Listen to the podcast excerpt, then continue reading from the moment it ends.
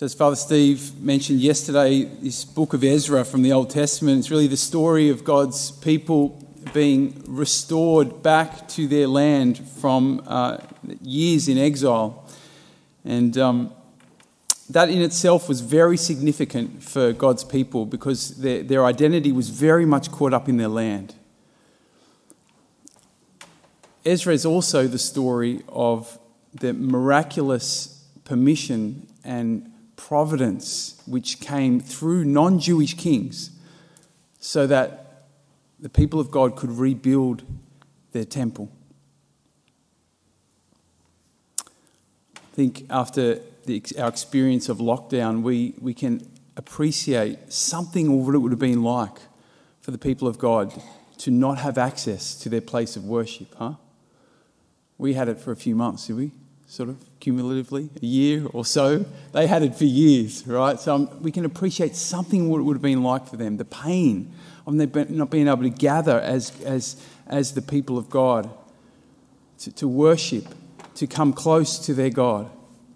And so um, this, this book of Ezra sort of tells of the, of the, the restoring of the temple. But I want to suggest to you it's not really about the temple. It's the story of a God who once again moves mountains so that he can be with his people and so that his people can be with him.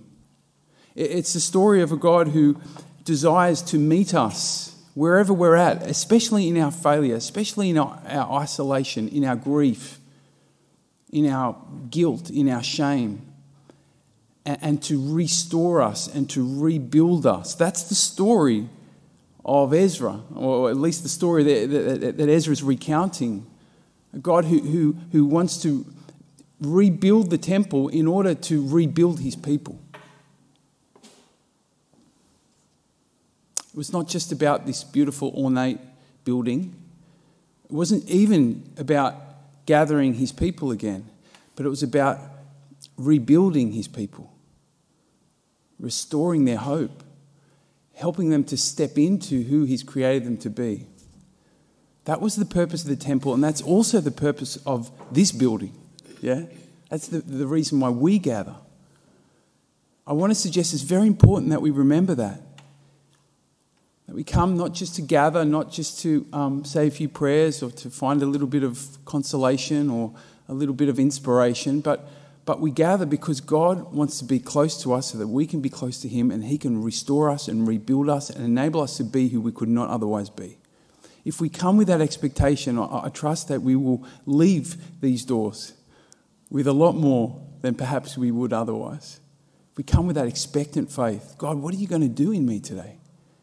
How are you going to restore me, rebuild me? There's one more reason why we gather, and it comes out in our gospel today. We heard how Jesus sent out the 12, yeah? They set out and they went from village to village proclaiming the good news and healing everywhere. The word mass comes from a Latin word which means to be sent.